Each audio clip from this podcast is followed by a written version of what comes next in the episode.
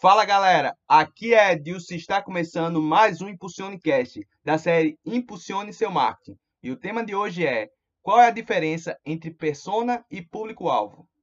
É comum que haja alguma confusão nos conceitos, mas uma coisa podemos afirmar com certeza: persona e público-alvo não são sinônimos.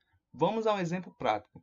Público-alvo: homens e mulheres de 24 a 30 anos, solteiros, graduados em arquitetura, com renda média mensal de 3.500. Pretendem aumentar sua capacidade profissional e gostam de viagens. Persona: Pedro Paulo tem 26 anos, é arquiteto recém-formado e autônomo.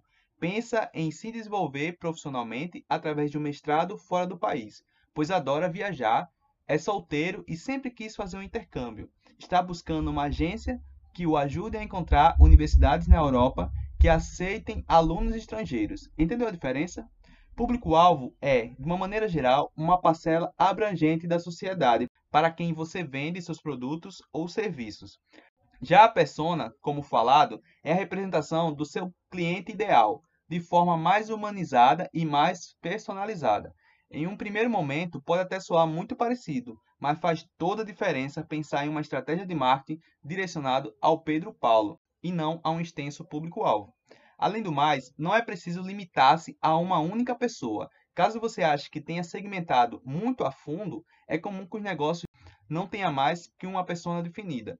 Porém, não exagere. Se uma persona pode limitar muito seu público, muitas pessoas podem fazer com que sua estratégia perca o foco.